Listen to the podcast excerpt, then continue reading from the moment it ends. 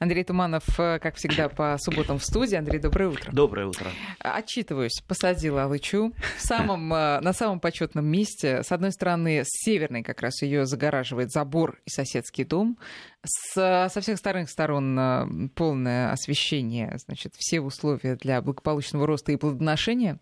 Конечно, у меня есть одно опасение, что поскольку яма, как я уже говорила, не была заготовлена заранее, а была свежевыкопана в тот же день, как вы мне подарили эту самую алычу неделю назад, и забита компостом качественным, просто трёхлетней выдержки. Хорошо. Да, боюсь, что осядет сильно. Ну, ладно, мы тогда уже придумаем, как либо поднять, либо ограничить то место, чтобы оно не заплывало. То есть можно сделать так, что выложить некий такой бордюрчик и сделать, ну, как это называется, полуподвальчик. Mm-hmm. Ну, то есть, чтобы корневая шейка и то место, где вот посадочная яма, оно было чуть ниже уровня земли. Если мы чем-то ограничим, камушками, каким-то бордюрчиком, то это место не будет заплывать. Так что можно. То есть лужи там не будет по весне? Ну, лужи, смотря... Как у вас проведена мелиорация, да. Лужа, как да. У меня проведена мелиорация? Никак. Значит, если никак, может быть, оно и не надо было. Ну, во всяком случае, будем посмотреть. Хорошо. Да, ничего страшного тут нет. Или можно, когда уже побольше времени, все-таки, естественно, этот ком земли не разросся, корней там больше пока не стало, можно подсыпать. Пока там корневая система маленькая, можно поднять. Не подсыпать, поднять. Все-таки корневую шейку нежелательно, крайне нежелательно заглублять. Да. За исключением, пожалуй, кустарника. Вот я вчера черную смородину сажал и, естественно, по максимуму ее заглубил для того, чтобы она, черная смородина, погуще росла, дополнительные корни образовывались. То есть некоторые растения, особенно легко укореняемые, мы, заглубляем. А почему так важно в случае деревьев ее не заглублять? Потому что корневая шейка будет подопревать. Вот и все. То есть корней там не будет, погибнет растение, будут проблемы с подвоем, и растение может погибнуть, так что не надо. Корневая шейка должна оставаться на том месте, на котором, в общем-то, и было. Там очень хорошо виден этот переход. Еще, Андрей, мы сейчас перейдем к основной теме сегодняшней нашей программы, но вот буквально за те несколько секунд, которые у нас сейчас с Андреем были перед программой, Андрей мне открыл некий секрет, для меня, по крайней мере, это большая неожиданность, я до сих пор не могу прийти в себя. Дело в том, что вот кто не слушал нашу прошлую программу, рассказывал, Андрей принес мне в подарок алычу. Более того, этот процесс... Алычу гибридную, потому что златоскифов. И этот процесс даже потом, показывали по телевидению процесс передачи. Вот нас засняли, нас застукали. Только оркестра не было, да. Да, разве что. Так вот, это очень большое дерево. Оно выше меня. Оно очень красивое, ветвистое. И, в общем, Андрей утверждает, что в этом году уже будут плоды, особенно если вы мне принесете еще одну алычу гибридную, и они смогут все-таки создать потомство в виде прекрасных слив. Так вот, но при этом у Андрея в соцсетях я видела процесс прививки этого года, когда в некий подвой были вставлены, такие маленькие... Ну, не в сливу домашнюю, на сливу домашнюю. Да, в расщеп, насколько я понимаю. Расщеп, да. Видите, как я легко теперь жонглирую этими терминами. Вставлены маленькие такие, сантиметра по 3 веточки. Приводят. Маленькие, да. Так вот, выяснилось, что то дерево шикарное, которое теперь... Не дерево. Маленькое дерево. Выше меня это уже дерево, да. Растет у меня на даче. Год назад представляла собой вот эти веточки в 3 сантиметра. Как? Вопрос. Я прививаю на двухлетний подвой, и, в принципе, у них достаточно... подвой какой? Он примерно такого же роста, как сейчас эта алыча. Так. Да, и когда прививается, в принципе, она за год просто восстанавливает из черенков свою крону, становится такой, в общем-то... достаточно большой. А как же говорят, что деревья плодоносят не на второй год, не на деревьям рост. Если мы бы сейчас говорили лет 40 назад, и меня спросили бы, когда груши начинают плодоносить, я бы сказал, год на 12-13, да, тогда те самые сорта груш так плодоносили, например, та же лесная красавица знаменитая. Не раньше 10 лет никогда. Потом пришли новые сорта, более зимостойкие, устойчивые к парше и скороплодные. Скороплодные, значит, это термин скороплодные, вступающие рано в плодоношение. То есть, как правило, на четвертый год. Четвертый год. Вот та же самая груша чижовская. И вот старые садоводы, знаете, вот старые, но те, которые не особо изучали современные сорта груш, они до сих пор искренне верят, что груша там это лет на 12 вступает. А молодые садоводы, которые этого не знали, что груша так поздно вступает в плодоношение, какие проблемы? Сейчас посажу грушу, через год она уже, особенно 2-3-летка, она уже заплодоносит. А уж алыча-то, понимаете, она на второй год после прививки начинает плодоносить. Потому что там, обратили внимание, какие почки. Вот те самые кругленькие почки, а сколько она же вся усыпана кругленькими почками. Это же цветочные почки. Цветочные почки, вот они дадут... листовые почки?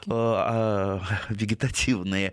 Они длинненькие, такие чуть-чуть удлиненные. Угу. И у алычи гибридной, там очень интересно, вот одна маленькая такая вот почка вегетативная, и вокруг штук, наверное, 10, такая вот стая почек цветочных. То есть, когда она цветет, это уже фантастически красиво. То есть, это... А усыпана вся здесь. Ну, это вот такой вот белая-белая пелена.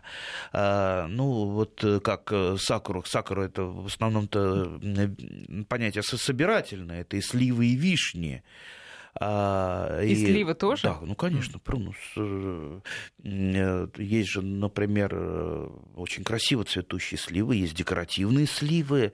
Я думаю, мы как-нибудь об этом отдельно поговорим, о декоративных плодовых растениях, декоративных. Например, вот если кто поедет через пару недель в Амстердам, он... Хорошая мысль. Он будет просто вот шокирован, удивлен от цветения декоративных яблонь, потому что весь Амстердам засажен декоративными яблонями. То есть это цветы, ну, я не знаю, вот огромные, красивые, розовые. Ну, яблони вообще красиво цветет, даже и не декоративные. Да, то есть очень великолепное зрелище, ну практически как та же самая сакура, то есть... Очень интересно. Ну, а мы поедем любоваться, я обязательно это выложу где-нибудь там у себя в интернетах, на цветение декоративных яблонь к Тимирязевке, к тому вот кругу. Ну, кто знает, что такое Тимирязевка, он знает, что такое круг, как раз напротив деканата. Вот там декоративные яблони, я, по-моему, про это рассказывал, и, кстати, череночков там нарезал в этом году, напривал там яблони. На что вы прививаете? На яблони, на сеянцы, да. Там вот те самые яблони, которые от храма Христа Спасителя там, в 30-х годах перед взрывом их выкопали и рассадили по разным частям Москвы. И только возле Тимирязевки они сохранились. Им там далеко-далеко за 100 лет они такие толстые, уже там дуплистые, такие старые, но при этом они совершенно фантастически цветут. Так что вот когда будет цветение яблони, к деканату Тимирязевки смотреть, любоваться на прекрасные, замечательные цветы. Но вообще... это уже где-то после 9 мая, я так думаю. Да я не думаю пораньше. Фенофаза-то. Что значит 9 мая? Вот. Для Москвы, вы говорите. Мы не живем по календарю. Мы, садоводы, живем по фенофазе. У нас совершенно другой календарь. Не надо нам вот это 9 мая, 1 мая. Я вот смотрю, вот у меня уже цветение, допустим, первоцветов, что-то уже заканчивается. Там те же самые крокусы и галантусы отцветают. Пролески бушуют. Просто так вот. Совершенно у меня вот целая полянка перед домиком, там, где тень от яблонь. А тени-то сейчас нет никакой, да, потому что листвы нету, даже почки еще не лопнули. И вот пока тени нет, они буйствуют, очень красивые, такие лазоревые, и им в помощь сейчас пришли цвести и радовать пушкинии. Пушкиния, она немножечко похожа на такой на небольшой гиацинтик, тоже ближайший родственник пролески. Пушкиния, естественно, названа в честь Пушкина, но не того Пушкина, не того, а Мусина Пушкина, который был известный минералог, химик, и вот он изучал в том числе и растения. То есть прекрасные пушкинии, замечательные. Я, кстати, покажу потом фотографию. И, значит, это вот из эфемероидов, то есть ранноцветущих. Да, так, про галантусы я сказал. Следом пойдут хенодоксы. Хенодоксы у меня, пожалуй, вот для моего глаза, для моей души, они, пожалуй, самые такие желанные первоцветы. Вот хенодоксы я люблю больше всего. И далее мускари. Да, мускари армянский у меня растет. Так, ну, а потом там уже, ну, тюльпаны уже вовсю вылезли, нарциссы вылезли, но до цветения там еще остается время. Будет тепло, все это быстро, все это практически мгновенно. На прошлой неделе, когда я выкапывал тот самый саженец, совершенно другая картина была. А сейчас я смотрю уже на жимолости, там уже листья. На жимолости листья, и на жимолости съедобной, и на жимолости каприфоли тоже уже листочки, натуральные листочки, маленькие. Я думаю, жимолость в течение недели она зацветет. В течение недели, пожалуй, жимолость съедобная – это первая ласточка, первое растение, которое начинает цвести. Дальше абрикос, скорее всего, зацветет. Абрикосик замечательный, вкусный. Не надо бояться сажать абрикосы. Абрикосы в нашей зоне, сейчас я говорю про Подмосковье, уже сортов 20, как минимум, я знаю, которые выведены именно для севера. Ну, Триумф северный, это название сорта. Вот я его очень люблю. Ну, и гораздо севернее сейчас абрикос выращивается. Так что абрикос – это далеко уже не южное растение, как видите, и алыча гибридная. Алыча гибридная, она еще лучше. Вот попробуйте, когда в этом году, и потом мне скажете, что она лучше той самой алычи, которая на юге растет. А вообще теперь вам все будут завидовать, все будут ходить, смотреть. Я сама себе завидую, и не скажу, что она лучше, просто я это знаю и так, а ту я не пробовала, поэтому она для меня безусловно лучше, без относительно всяких других, вот, о которых я даже не знаю. Она сначала цветет красиво, потом, когда плоды на ней, плоды красивые, то есть и растение само красивое, а плюс оно еще и вкусное, а плюс оно еще и не поражается многими болезнями, ну, во всяком случае, клестероспориозом не поражается, во всяком случае, это дырчатость листьев на сливе неприятная, и тли на ней практически не бывает. Просто не культура, а радость. Так что если у вас хочется радости побольше на своем участке, конечно, заведите у себя алычу гибридную, только не попадитесь в лапы жуликам, потому что как только вы придете и скажете «мне нужно это», жулики вам немедленно это дадут. Вот что угодно, чтобы вы не попросили. Хоть там ананас северный, что вот хочу ананас выращивать, сейчас мы вам сделаем, только платите деньги. Особенно в интернете они сидят. Я часто предупреждаю о всевозможных ягодницах, грибницах для подоконника, там выращивание земляники, выращивание того-сего. Все это жулики. Имейте в виду, что подоконник – это вам не огород, не открытый грунт, и ни за какие там 2 недели у вас, естественно, ничего не вырастет. А вот гадость какую-нибудь вы занесете. Ну и деньги, конечно, потеряете, потому что жулики, они не просто там со скидкой, там они пишут там 149 рублей, это ягница, вас потом начинают раскручивать, и раскручивают тысяч на 5. То есть они хорошие психологи, они там вот эти вот разговорщики, которые сидят на том конце телефона, они обязательно заморочат, уговорят, особенно слабохарактерных, честного человека. Не будьте слабохарактерными, не давайте жуликам свои деньги. Лучше потратьте на навоз, как говорится. Ну, да. 5533, друзья, давайте напомним наши координаты. 5533 для ваших смс-ок. Наш WhatsApp и Viber 8-903-176-363. Вот по поводу сакуры. Я тут видела недавно, что на днях буквально в некоторых районах Японии неожиданно пошел снег. И, собственно, теперь вот в интернете много фотографий, как цветущая сакура еще в таком снежном одеянии стоит. Понятно, что не очень это хорошо видно для сакуры, но не исключено, что и у нас тоже там, в средних широтах такое может случиться еще в апреле или в мае, не дай бог, конечно. Насколько это критично? Если снег уже покрывает цветущие. Сам-то снег — это не самое страшное, что может во время цветения на нас обрушиться, потому что снег — это еще не такой заморозок. Когда идет снег, особенно мокрый снег, как правило, все-таки подмерзаний ранневесенних не происходит. Происходит, когда, извините, такая сухая, ясная погода, звезды видно хорошо, и вот приходит заморозок в эту погоду, как правило, ночью. Вот это вот там минус 2, 3, 4, 5, вот эта температура, она наиболее страшна. И вот по поводу цветения. Надо понимать и иметь в виду, что вот почему опасно именно во время цветения. Например, бутоны, они переносят там отрицательную температуру, ну, конечно, там относительно, там разные культуры по-разному, но отрицательную температуру, кратковременный заморозок, там бутоны лучше переносят гораздо, чем цветы.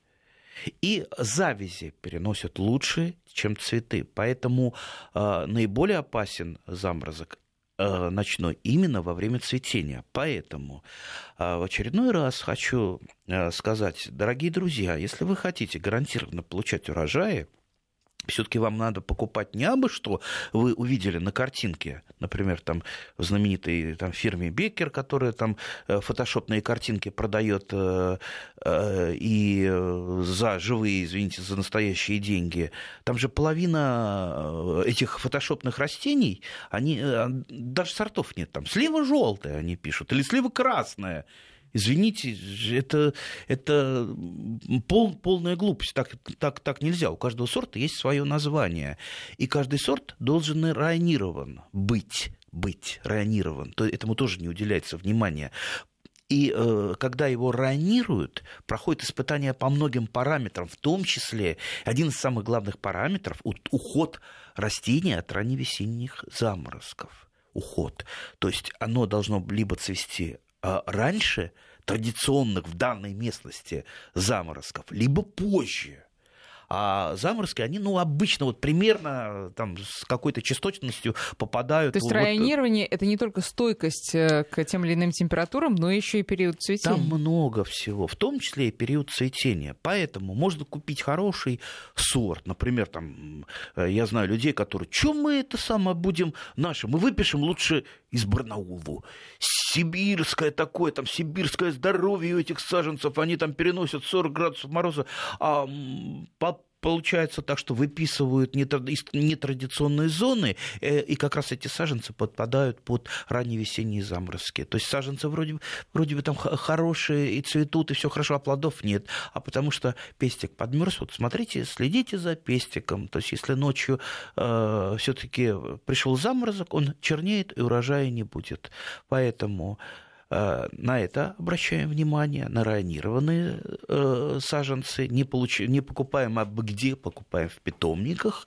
Потому что если что-то не так, какой-то другой сорт, питомник никуда не съедет, не закроет лавочку, как правило, как интернет-магазины многочисленные. Вы туда придете, если что, с претензией, скажете, что же мне продали, а у меня-то...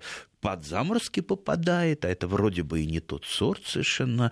А для любого питомника репутация очень важна, поэтому вам, даже если вы что-то сами не то сделали, вам обязательно поменяют и дадут хороший совет. Так что еще раз советую водиться только с питомниками, а не с этими самыми, с производителями красивых фотошопных картинок. Как вот, не знаю, рассказывал я, по-моему, не рассказывал, вот помимо помимо ягодниц, сейчас еще продают, значит, коробочку для выращивания картофеля. И сделано, значит, там... Мне рассказывали, я читала у вас. Да, фотошопом. Там, по-видимому, тот, кто делает эти картинки, он не разбирается в листьях, не разбирается вообще в ботанике. Ну, скорее всего, двоечник был в школе, ботанику не изучал. Значит, он туда приделал к этому картофельному кусту фикус бенджамина. То есть листья фикуса бенджамина снизу якобы, значит, вываливается из коробочки картошка. Ну, представляете, вот какая наглость, какой бред, какое хамство. Эти люди вас разводят на деньги. Поэтому будьте осторожны в интернете, призываю. Дорогие друзья, помните о том, что весна для нас опасное время, потому что хочется всего, и мы доверчивы даже картинкам. Поэтому Андрей, несколько вопросов да. Людей заинтересовал абрикос, в том числе спрашивает вас Анатолий про абрикос для Псковской области, есть ли сорта, ну и вообще вот просит повторить название абрикосов, ну, скажем, для Подмосковья тоже.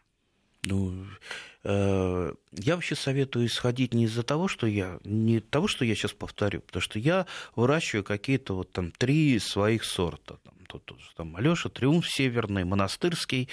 Ну, кое-что испытываю. Ну, то, что я делаю, может быть, вам там не понравится, или вы не достанете. Вот сейчас я там советую какой-то сорт, человек будет его целенаправленно искать, хотя для него доступен будет лучший. Поэтому мой совет такой, то, что вы езжайте в питомник, непосредственно в питомник вы приехали, исходите из того, что у них есть в наличии. А лучше туда позвонить в питомник, какие у вас есть абрикосы. Алло, это Псковский питомник? Да-да-да, скажите, какие у вас есть абрикосы? У нас есть 3 сорта абрикосов, такой-то, такой-то, такой-то. Вы их записываете, лезете в интернет, смотрите описание, так, абрикос такой-то, значит, сладкий, столько-то сахаров, столько-то там этих, да, посмотрели, ага, хочу такой, хочу этот, надо же, чтобы они желательно опылялись. Ну, короче, получится так, что вы возьмете все абрикосы, которые будут в наличии, то есть там 3, возьмете 3. 5 возьмете, скорее всего, 5, потому что, ну, захочется всего сразу. Так, теперь про алычу. Вот тут пишут, во-первых, хвалит алычу и превозносит ее над сливой обычной. Пишет наш слушатель, в 2015 году в проверенном питомнике приобрел и посадил алычу царская желтая и комета бордовая. Знакомы вам такие сорта? Комета, знаю просто комету. Ну, сейчас сортов много, 20 я только испытал, есть сейчас гораздо больше. Так вот, то есть станция в городе Крымск работает. Там как раз да. Мекка алычи гибридные, там прекрасные специалисты, они выводят много сортов, но не только они, но там Мекка. Так вот, а рядом посадил сливу медовка желтая и машенька бордовая. Так вот, алыча оба сорта уже через год дала прекрасные плоды, сочные, сладкие, с привкусом меда, дыни, абрикоса. Ага. Вот. А вот слива пока никак не плодоносит. В чем дело? Может быть, сливе тоже нужен? А, ну, вроде там 2 сливы. Сливы тоже разные бывают по вступлению в плодоношение. То есть есть скороплодные сливы. Вот алыча, слива китайская, ну, сорта сливы китайской, и они все крайне скороплодны. То есть это 2-й год, все, уже пошло плодоносить.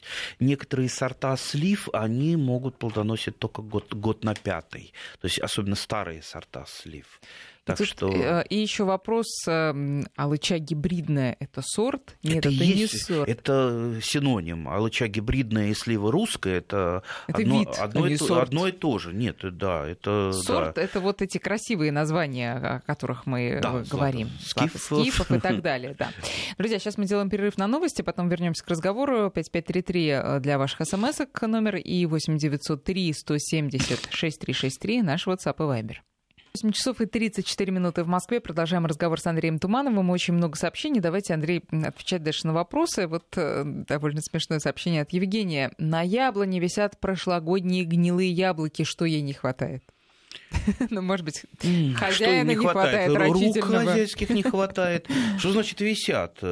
Они у вас больные, то есть это мумифицированные плоды, это манилёз, плодовая гниль.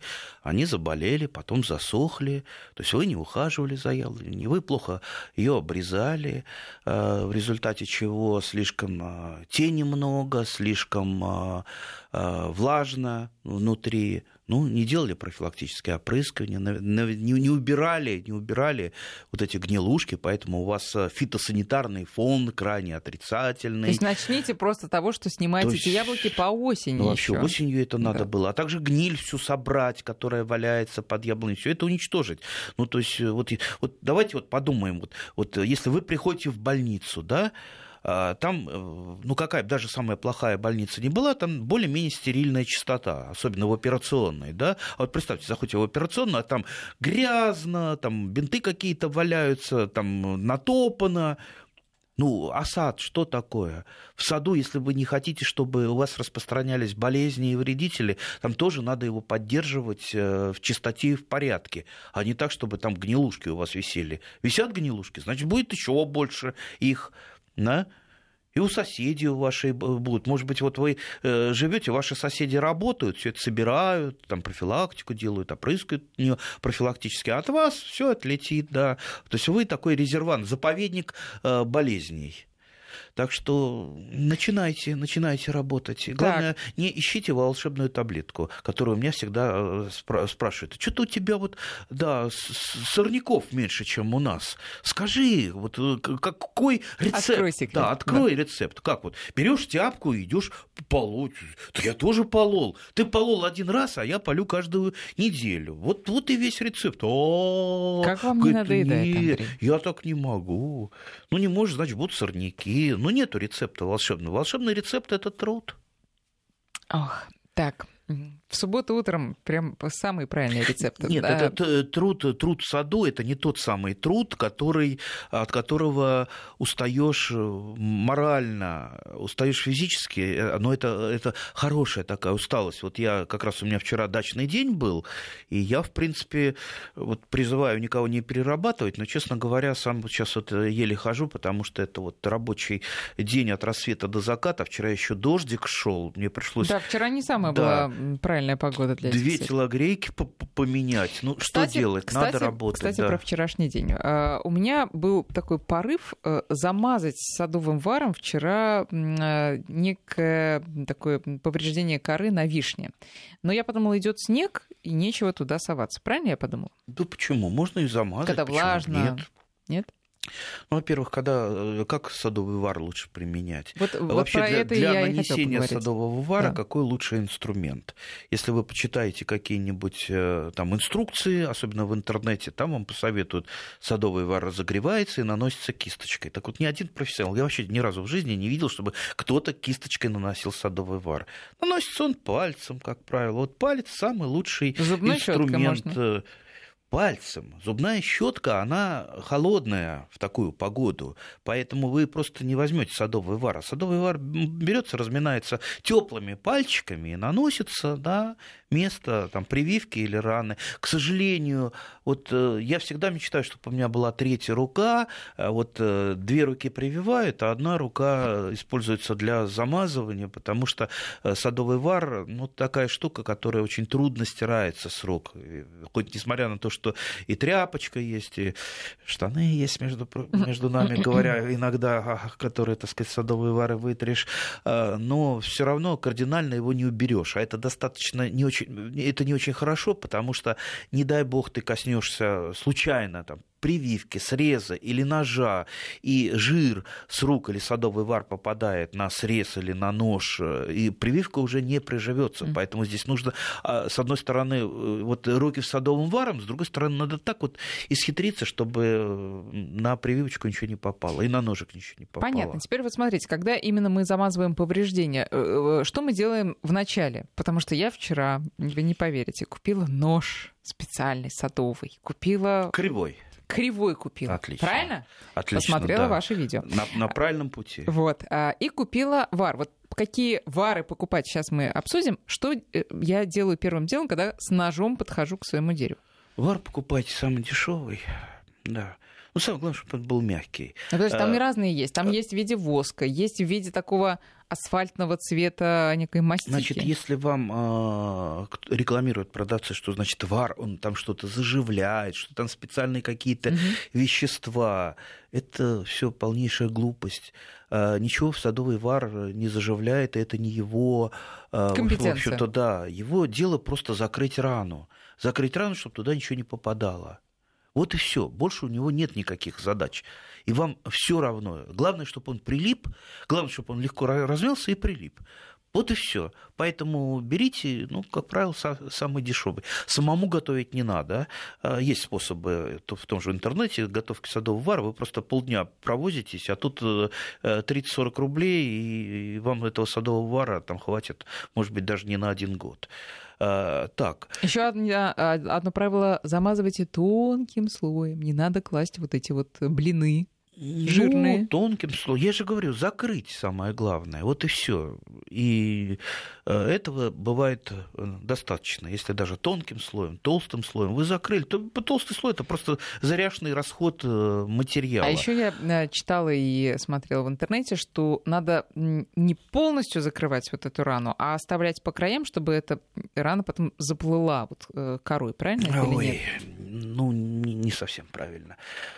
Смотря какая рана, если там плодовое кольцо, посмотрите в интернете, что такое плодовое кольцо. Как обрезать, например, ветвь, крупную ветвь от штамба или от скелетной ветви. То есть если мы слишком глубоко, слишком так вот зарежемся близко к отхождению места, то у нас эта рана не зарастет никогда. Если мы оставляем вот этот наплыв, именно из этого этот наплыв будет расползаться и заваливать с течением времени эту ранку. А если она замазана варом? Ничего страшного. То есть это мы замазали, еще раз говорю, мы просто закрыли это место. То есть ясно, что не из там какой-то щели из-под коры будет у нас расти камбий, он там изнутри будет. Так что замазываем все, не слушаем интернет. Теперь все-таки ножом, насколько мы радикально начинаем вычищать вот это поврежденное место, если это не место, а обрезки, а вот что-то случилось. Если свежая рана, то в принципе можно там особо ничего не вычищать, просто там отрезать какую-то, если там что-то мочалится, ну вот просто сделать, чтобы там... Чисто было. Чисто, вот и все. Если вдруг... А до свежей древесины не резать?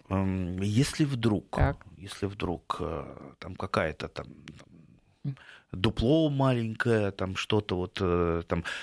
Или на той же вишне, черешне камедь пошла, или на сливе, или на миндале, то, значит, обязательно вот это место вычистить, то есть вырезать место камедитечения под камедью.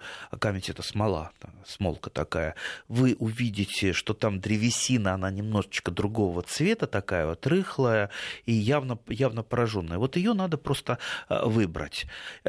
Либо какая-то гниль, что-то, ну, в общем, какое-то поражение. Либо треснуло, у вас там штамп треснул, вы не знаете, а что влево-вправо, да?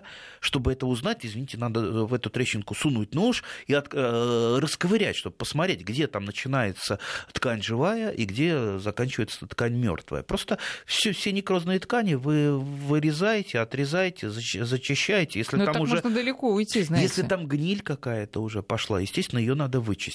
Очень хороший способ для того, чтобы продезинфицировать такие раны, если не хочется, допустим, дезинфицировать железным купоросом. Можно железным купоросом? Можно обычным щавелем. Щавеля сейчас нарвали, тем более щавель, вот он уже есть на даче. Просто затираете ранку, щавель очень-очень хорошо дезинфицирует такие ранки. Затерли, подсушили и дальше замазали садовым варом. Но это, опять же, если уже там не случилось чего-то страшного, потому что ко мне в основном обращаются люди за помощью. Вот что нам делать, там, как спасать дерево? Оно уже там вся кора отстала и почернела. Ну, что тут спасать? Уже нечего спасать. А что вы думали последние 5 лет? Вы же видели, что этот процесс, этот вот черный рак, он же шел поэтапно, постепенно, начиная с трещинки, которую вы не залечили, не замазали, потом дальше распространяется. Ну, и в конце концов, вот отслоение коры по всей окружности. Поэтому берите лупу. Да, в кармане у вас лупа должна лежать, нож, садовый вар, желательно побольше карманов, да. И вперед, да.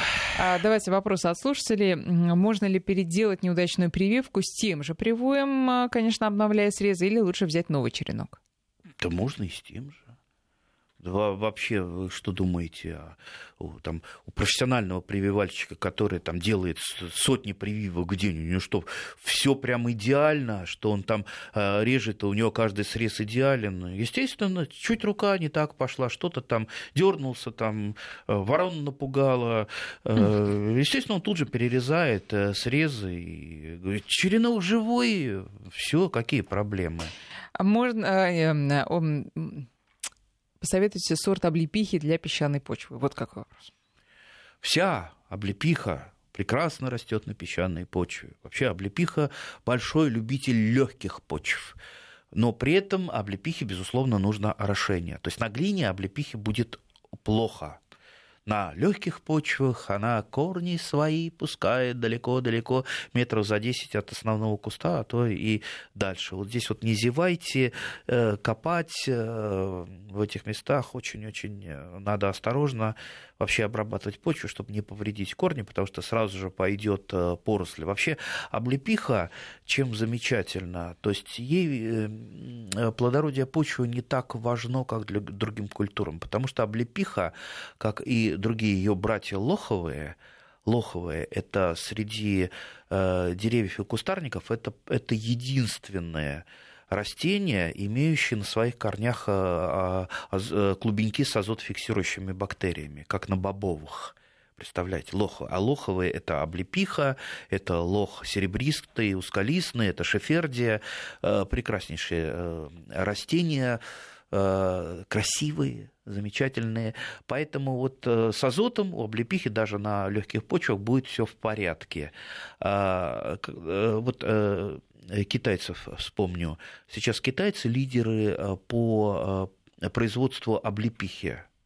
Не мы, да, не Барнаул, Алтай, где, в общем-то, облепиха исторически выращивалась, а именно китайцы. Почему? Потому что была в свое время... Они поняли, что облепиха — растение, которое будет расти там, где ничего не будет расти. Они засадили, так как в Китае много территорий, где там каменистые территории, где ничего практически не растет, вот они облепихой все это засадили. У облепихи есть один недостаток. У него в основном одни достоинства, а один недостаток, что очень трудный сбор, нужен человеческий ресурс, а этого-то как раз в Китае-то и много человеческого ресурса, и поэтому сейчас они производят и выбрасывают на мировой рынок огромное количество облепихи, облепихового масла, сырья, она нужна для фармацевтики, там, для косметики и прочее, и компот хороший.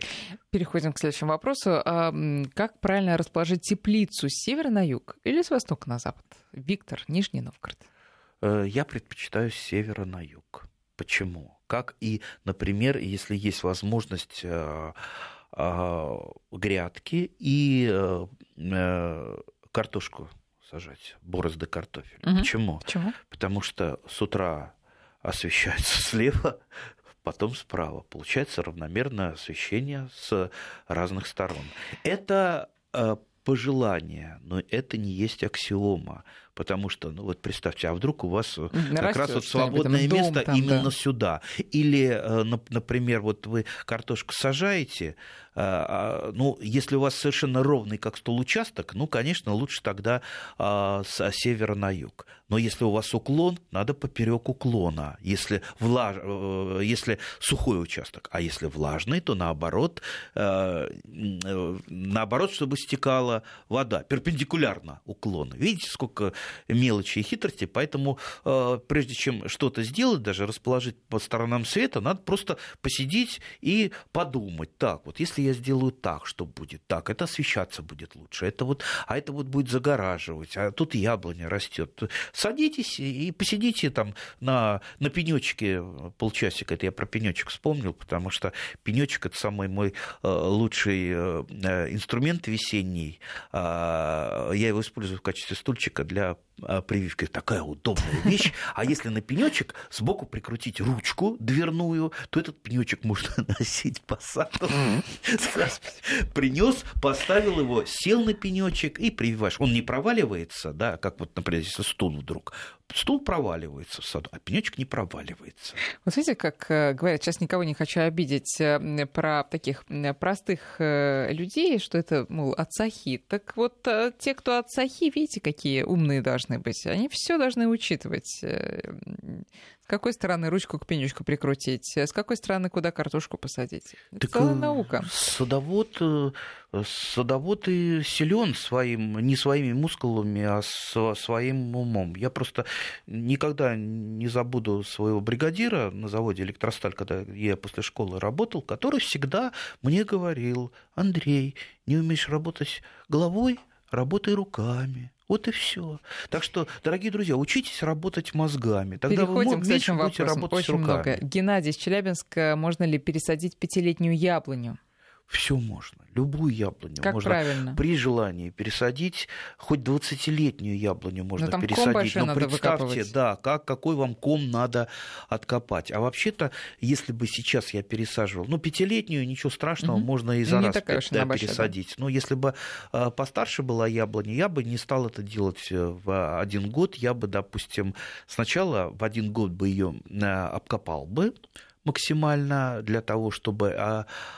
Часть корней все равно перерубается. Так вот, вот как в питомниках вот делается. В питомниках, профессиональных, я имею в виду питомниках, а не таких обычных. Там специальные машины, они каждый год подрезают корневую систему для того, чтобы она располагалась компактно, для того, чтобы при выкопке вы не потеряли основную корневую систему, потому что при выкопке саженца, который, там, допустим, не ограничилась корневая система, у нее там погибает более 90% иногда корневой системы, там перерубается, обрывается, там миленькие корни просто погибают, поэтому можно вот таким путем пойти. А в принципе, если есть ресурс большой, можно там нанять бригаду там, этих самых ребят веселых, там 5 человек, да, они вам лучше всякого экскаватора. Весь там, участок пересадят. Да, вытащат с комом в тонну и пересадят на нужное место. Хорошо. Вопрос про рассаду. Почему на рассаде перца начали опадать листья? Как остановить этот процесс? Опадать листья. Разные могут быть причины. Мы же не знаем, как ваша рассада растет, какого она возраста. Это как с головной болью. Голова может болеть по 50 разным причинам. И для того, чтобы понять, от чего опадают листья. Листья опадают от того, что что-то за рассаде плохо. Стоит она на холоде, либо вытянулась ваша рассада, наоборот, вы ее не подсвечиваете, либо вы ее не подкармливаете, либо она у вас густо растет. Да, тысячи разных вариантов, поэтому подумайте, как обеспечить вашу рассаду всем необходимым. Не будут листья с нее падать. Тогда другой еще вопрос, тоже довольно смешной. Успею ли добежать от соседа с привоем до подвоя у себя? Сколько у меня есть времени, чтобы сделать прививку, чтобы привой не погиб? Вот как люди-то мыслят. Знаете, у меня некоторые черенки лежали по несколько месяцев. Но в сугробе они всю зиму пролежат. Всю зиму даже вот сейчас у меня есть такой холодильничек за сараем. Там я сугроб посыпал опилками.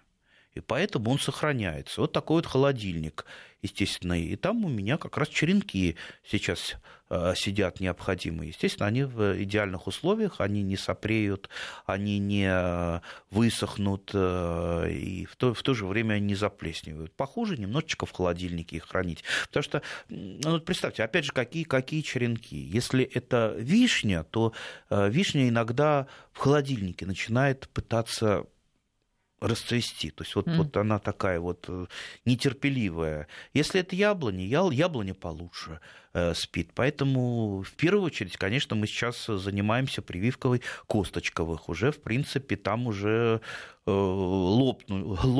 фактически скоро лопнут уже цветочные почки. И вот я вчера как раз и занимался тем, что в экстренном порядке я прививал вишню, черешню и лузянью трилобу, то есть тот самый миндаль, я, по-моему, показывал его. Я тогда осенью привезу лузянью трилобу, чтобы вы могли участок у меня весной пока порадоваться. Не очень заселен, да. Тут еще про замазывание срезанных участков на деревцах спрашивают, во-первых, можно ли замазывать пластилином, и тут вот у кого-то специалист после обрезки покрыл краской, допустимо ли то и то? Краской вполне можно, если это краска на натуральной олифе.